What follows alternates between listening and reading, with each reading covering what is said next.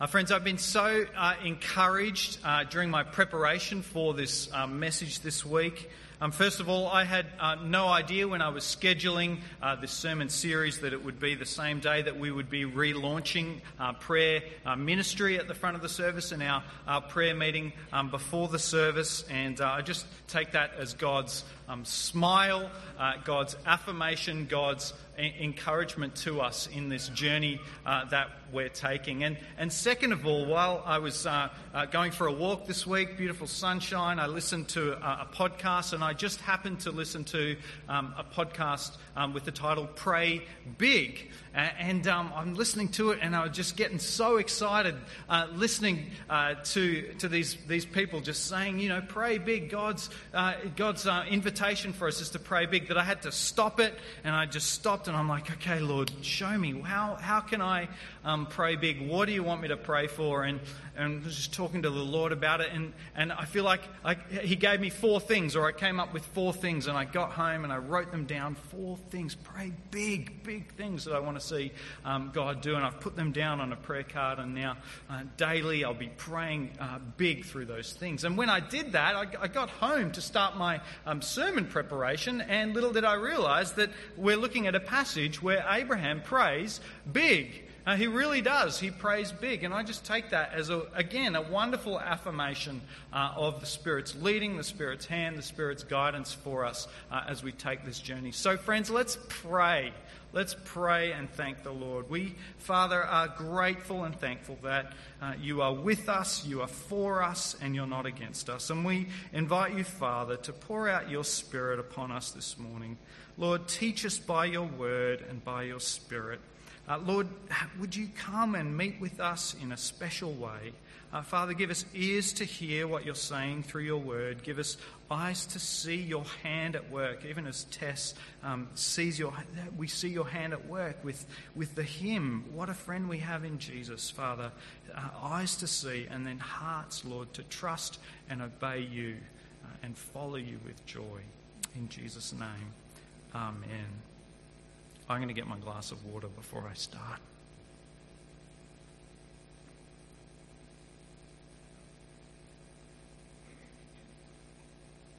I've taken my um, outline from uh, Tim Keller uh, this morning, and, uh, and we're going to look at the passage in three sections. And the first thing we're going to look at is how Abraham prayed. The next thing we're going to look at is why he was able to pray this way. And then finally, we're going to look at how we can get what he had and so much more. So let's look at how Abraham prayed firstly. And, and it's in uh, chapter 18, starting at verse 16. And remember the context first. Now, in the first half of 18, Abraham's done his morning work. He's having a siesta under the trees. He opens his eyes, and there are these three glorious guests. And he runs, bows down, prepares a meal for them. And then at the after dinner conversation, they have this conversation about how Sarah, uh, who's um, barren and 90 years old, is going to have this child. And she laughs out loud. Uh, and, uh, and then they have this conversation. And then verse 16, have a look. The men set out from there and they looked towards Sodom, and Abraham went with them to set them on their way. And then verse 17 starts, The Lord said. Now, it's a funny place to stop, but the thing I want you to notice firstly about the way that Abraham prayed is that he prayed responsively. In other words, God was the one who started the conversation. And that's just like what we saw at, back in chapter 12, where we were introduced to Abraham. Abraham, remember, Joshua tells us, was worshipping other gods. So he was busy worshipping other gods. And then Genesis chapter 12 begins The Lord said to Abraham, God started the conversation. Abraham prayed responsively. If you go back even further to chapter 1, you'll see that the God of the Bible is always the one who starts the conversation. Genesis chapter 1 said, God said, Let there be light. And the world responded and there was light. Abraham prayed responsibly. Friends, Christian prayer always starts with God's word.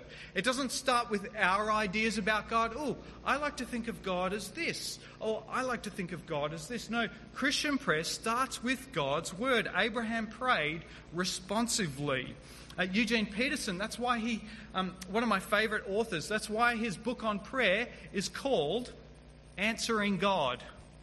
That's the title for his book on prayer. Answering God. And in it, he writes this Babies never learn to talk without a bunch of people talking to them.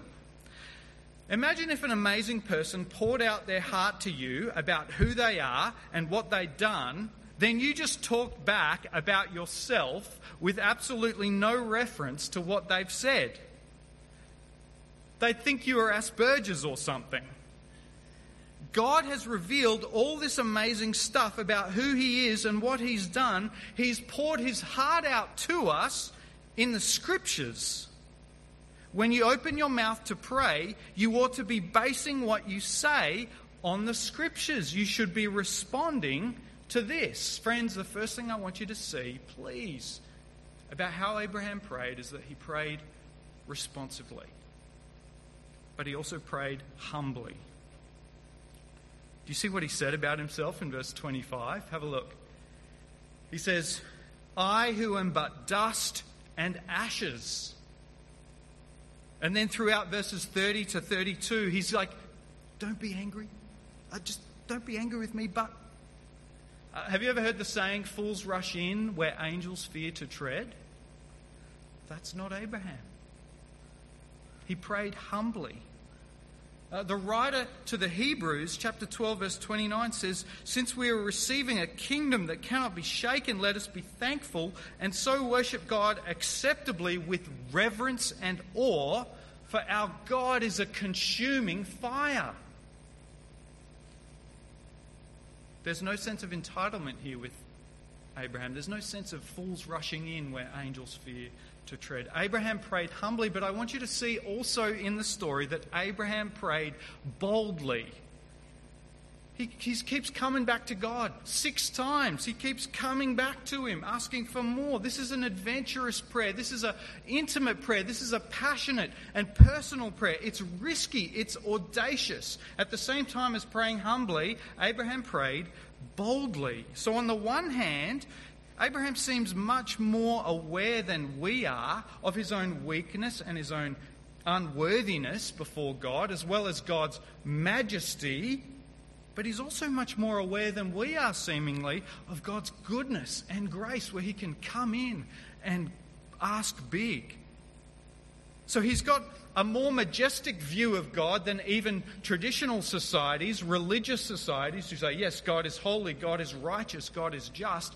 He seems like he's got an even more majestic view of God than traditional religious societies, but he has a more merciful view of God uh, than progressive societies who say, yeah, God is love, God is okay, God is my buddy. No, God is much more merciful even than that.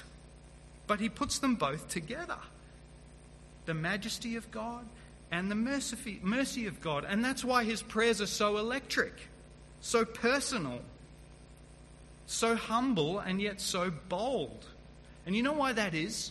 It's because he's basing his prayers not on the God of his imagination, but on the God who speaks through his word. He's basing it on the God of the Bible, who's received, who's revealed himself to him, both as infinitely holy, but also as infinitely loving at the same time. And so this makes his prayers both humble, but also incredibly bold. The last thing I want you to notice about how Abraham prayed is that he prayed missionally. Do you notice he's not praying for himself? Who's he praying for? He's praying for the city of Sodom. He's praying for the sinful city of Sodom. We're going to find out just how wicked they are in the next chapter, chapter 19. And by the way, friends, let me just warn you the next story is R rated, okay? So, like, seriously, it's R rated. Um, and, and, that's, and that's because of how wicked and sinful uh, this city was. But we've already been told about them in chapter 13, verse 13, about the people of Sodom. It says, The men of Sodom were evil, sinning immensely against the Lord. But you know, there's a clue about how evil they were in verse 20 of chapter 18. If you look at verse 20, God says, How great is the outcry against Sodom and Gomorrah, and how very grave their sin. And friends, the, this word outcry in the Bible, in the Old Testament, is used in a very particular way to describe the cries of the oppressed and the brutalized. It's used for the cry of the oppressed widow and orphans in Exodus 22, but it's also used of the Israelites when they were slaves in Egypt, Exodus chapter 2, and God heard their outcry of being oppressed and brutalized. And so one commentator says, the word outcry connotes the anguished cry of the oppressed, the agonized plea of the victim for help in the face of some great injustice. The sin of Sodom then is heinous moral and social corruption, an arrogant disregard of basic human rights. That's what God is hearing, this outcry that God is hearing from the city of Sodom. And how does Abraham pray? What does he want for them? What does he ask God to do for these heinous moral and social people? He asks God to forgive. Did you see that in the prayer? He wants God to forgive them. These evil people, these evil city. Well, you might say, come on, Kieran, of course he wants God to spare them. His nephew Lot lives there, along with his whole family. Of course, God wants to forgive them. But if that were the case, why would he not just say, Lord, can you please spare Lot and the family? Why would he say, Can you spare the entire city? this wicked city of Sodom. No, Abraham has a heart for the lost. He has a heart for the city, a heart for the most wicked and depraved people who would kill him in a heartbeat. He prays missionally. So I want to ask what is the secret to praying like this? To praying responsively, audaciously, humbly, as well as boldly, and, and praying missionally? How do you get to pray like that? Well, let's look at why he was able to pray this way.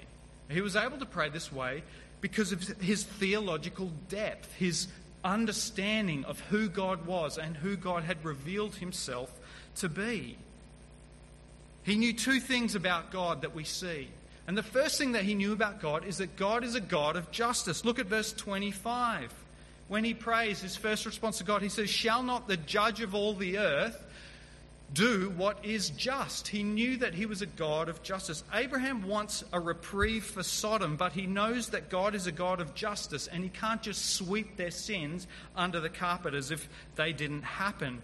But he knows that God of, a God of justice cannot also punish the righteous because that wouldn't be just either. And so the first thing that he knows about God is that he's a God of justice, but the second thing he knows about God is that he's a God of grace. You'll see the affirmation and the blessing that he speaks in verse 18, for example. Abraham shall become a great and mighty nation, and all the nations of the earth shall be blessed in him. Now, what was Abraham doing in chapter 12, verse 1, when God first made that promise to him? He was worshipping other gods. So early on, Abraham might have been tempted to think, God wants me on his team.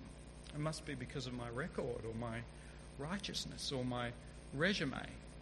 But Joshua 24 tells us he was worshipping other gods when God decided to bless him. And then, after failure, after failure, after failure that we've seen throughout this story, he, I think it's finally come down to him that he knows that God is a God of grace who does not treat us as our sins deserve. So he knows that God is a God of justice and God is a God of grace. And then he goes on this thought experiment with the Lord. Lord, I know that you're a God of justice, which means you can't just sweep our sins or Sodom's sins under the carpet, but you're also a God of grace. So, seeing as you love righteousness so much, would you be prepared to spare all of these wicked people because of how much you love righteousness? We've all heard the saying, a few bad apples spoil the bunch. You know that saying? In other words, one person's wickedness can easily transfer onto the whole group of the righteous. But Abraham's asking God, would it be possible for the righteousness of the few to be transferred onto the wicked many? That's what he's going with.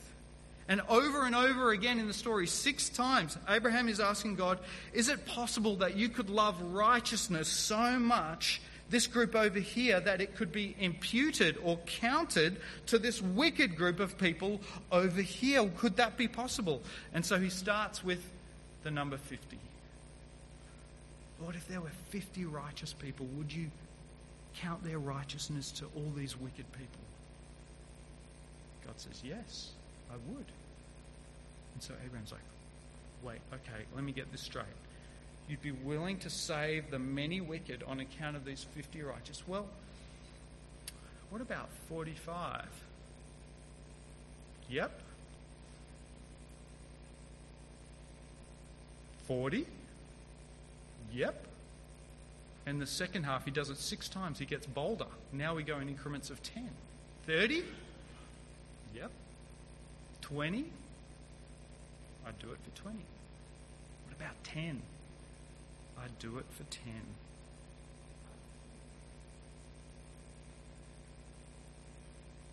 But then all of a sudden, he stops.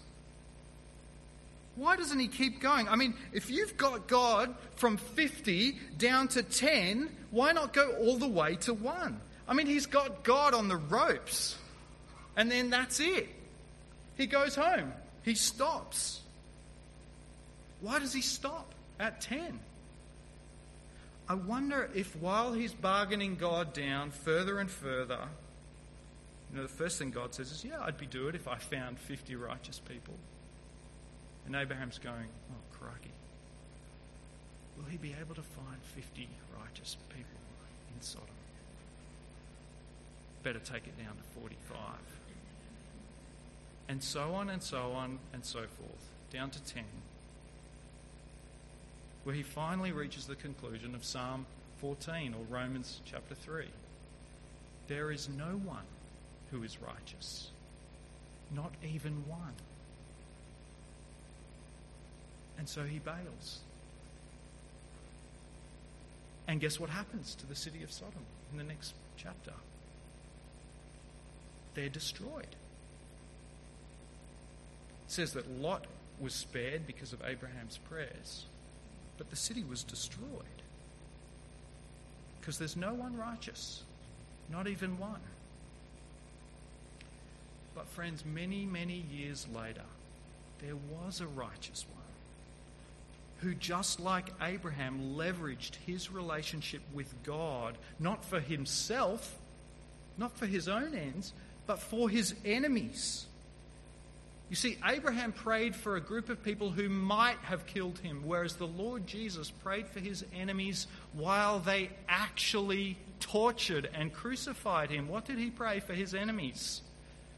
Father, forgive them, for they do not know what they are doing. Abraham said, Look, I'm representing these wicked people, Lord. Please don't be angry with me. Whereas the Lord Jesus Christ represented us to the Father while he bore the cosmic weight of divine wrath and justice for our sins in our place. The righteous for the unrighteous. In verse 22, it says that Abraham drew near to the Lord. He came near to the Lord like a priest representing uh, the, the Sodomites, the, the people of Sodom and Gomorrah. He represented like a lawyer trying to make a case with them, which is exactly what the Lord Jesus Christ does for us. The righteous one draws near to the Father and he says to the Father, The wages of sin is death, but Father, I have paid those wages in full.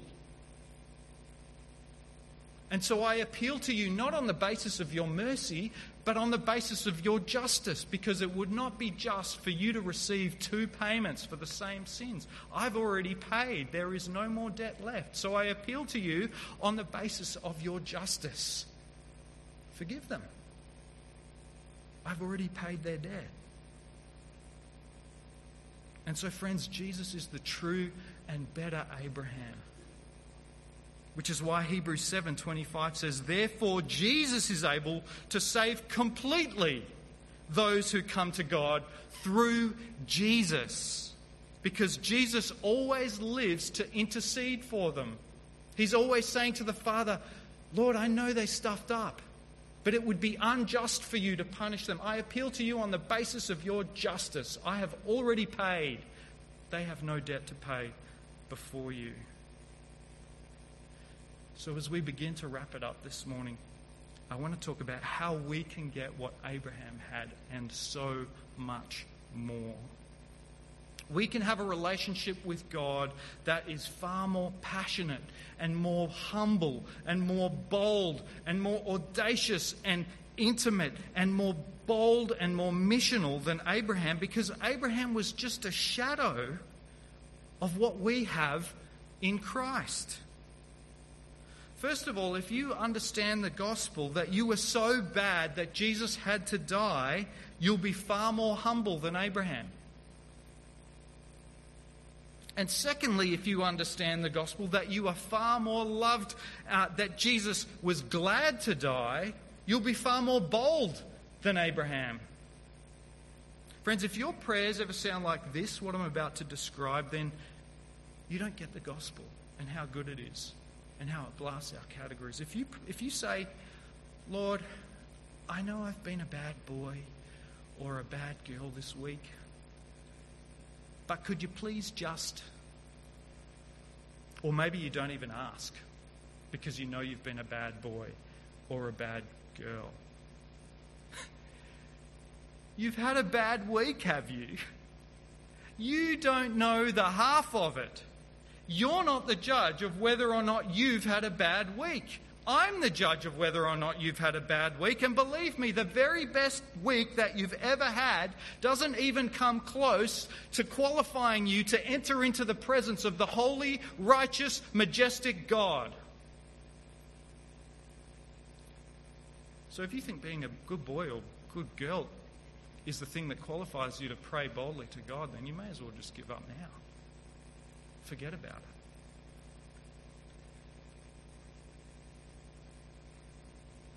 That's humbling, isn't it? I can't get in on my own. But you also don't get the gospel, which says at the same time you are more loved and more accepted in Jesus Christ than you could possibly dare to imagine. That makes you bold bold as a lion because the thing that qualifies you to enter is not your righteousness or your record or your week, but it's Jesus' righteousness and Jesus' record and his standing with the Father that qualifies you to enter, and that's going to make you bold. Bold as a lion. So Hebrews 14 16 says, So let us come boldly to the throne of grace. We can pray far more humbly. We can pray far more boldly. We can pray far more responsively because of what has been revealed to us in the gospel of the Lord Jesus Christ and in His Word. And finally, we can ask for much bigger things than Abraham. Abraham prayed for an entire city, a sinful city, wicked, unjust that they would be forgiven. And he came back again and again. He said, No, I want more. I want more. I want more. He prayed big, and we can pray far bigger. You know, the Lord Jesus was so worried that we wouldn't get this point that in John 14 to 16, he repeated himself six times to try and beg us to pray big. Six times in John 14 to 16. That's a lot of repetition because he was worried that we wouldn't take him seriously about praying big. I'm not going to read all six of them. You can check it out yourself. But John 14, verse 14, Jesus says to his disciples, If you ask me anything in my name, I will do it. John 15, verse 16. Whatever you ask the Father in my name, he will give it to you. John 16, verse 23 Truly I tell you, anything you ask in the, the Father in my name, he will give it to you. As we've seen, these are things that have been tested by the promises and the, uh, the power and the purposes of God that we bring to ask. If you ask in the Father's name, he'll give it to you. James, the brother of Jesus, he said in James chapter 4, You have not because you ask not. So ask and ask big. This is what I was so excited about earlier in the week, going, Wow, what is it that I'm going to ask? Maybe you could do that too. Is the Spirit impressing on you what it is that you could ask for? So, with all the stuff that we're doing here, with the relaunch of prayer ministry, with the relaunch of the 9 a.m. prayer meeting, with the monthly prayer meeting that we're having on Tuesday nights, there's so many kinds of applications I can think of, but I'm just going to give you one. And that is pray.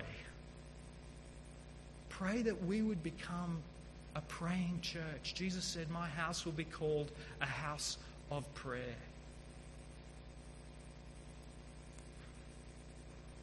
And as we've learned from Abraham this morning, pray responsively in response to how he's revealed himself to be in the scriptures.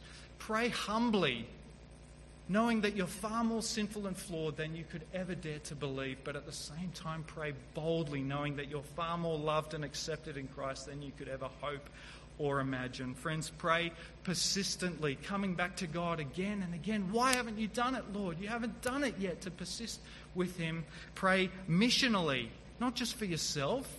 Pray for the city that you're in. I mean, dare we pray for the city of Cottesloe, that the gospel would go out, the good news of the Lord Jesus Christ, and that people would find forgiveness of sins by turning to Him, the one who died for them in their place on the cross and rose again. To know, well, could we pray missionally? And finally, pray big. Don't put limits on God. As John Newton once said, you know that guy, he said, I am a great sinner, but Christ is a great Saviour? He was a slave trader, wicked man. The outcry would have gone up about him. I am a great sinner. That's his lowliness and humility and God's majesty. But Christ is a great Saviour. That's the boldness. He said this Thou art coming to a king, large petitions with thee bring. For his grace and power are such none can ever ask too much. It's good, isn't it? Let's pray.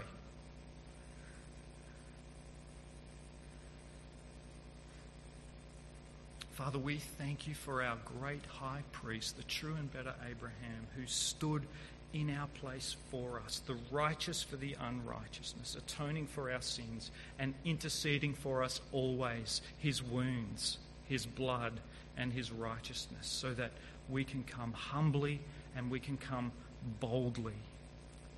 Holy Spirit, show us what to ask for and teach us to pray.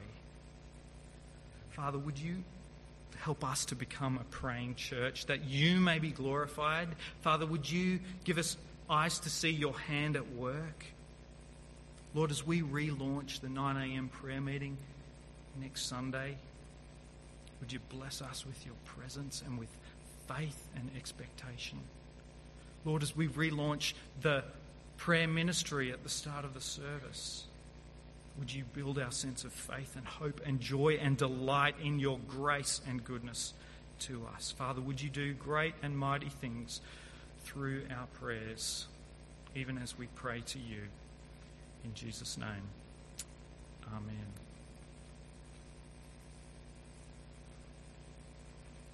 We're going to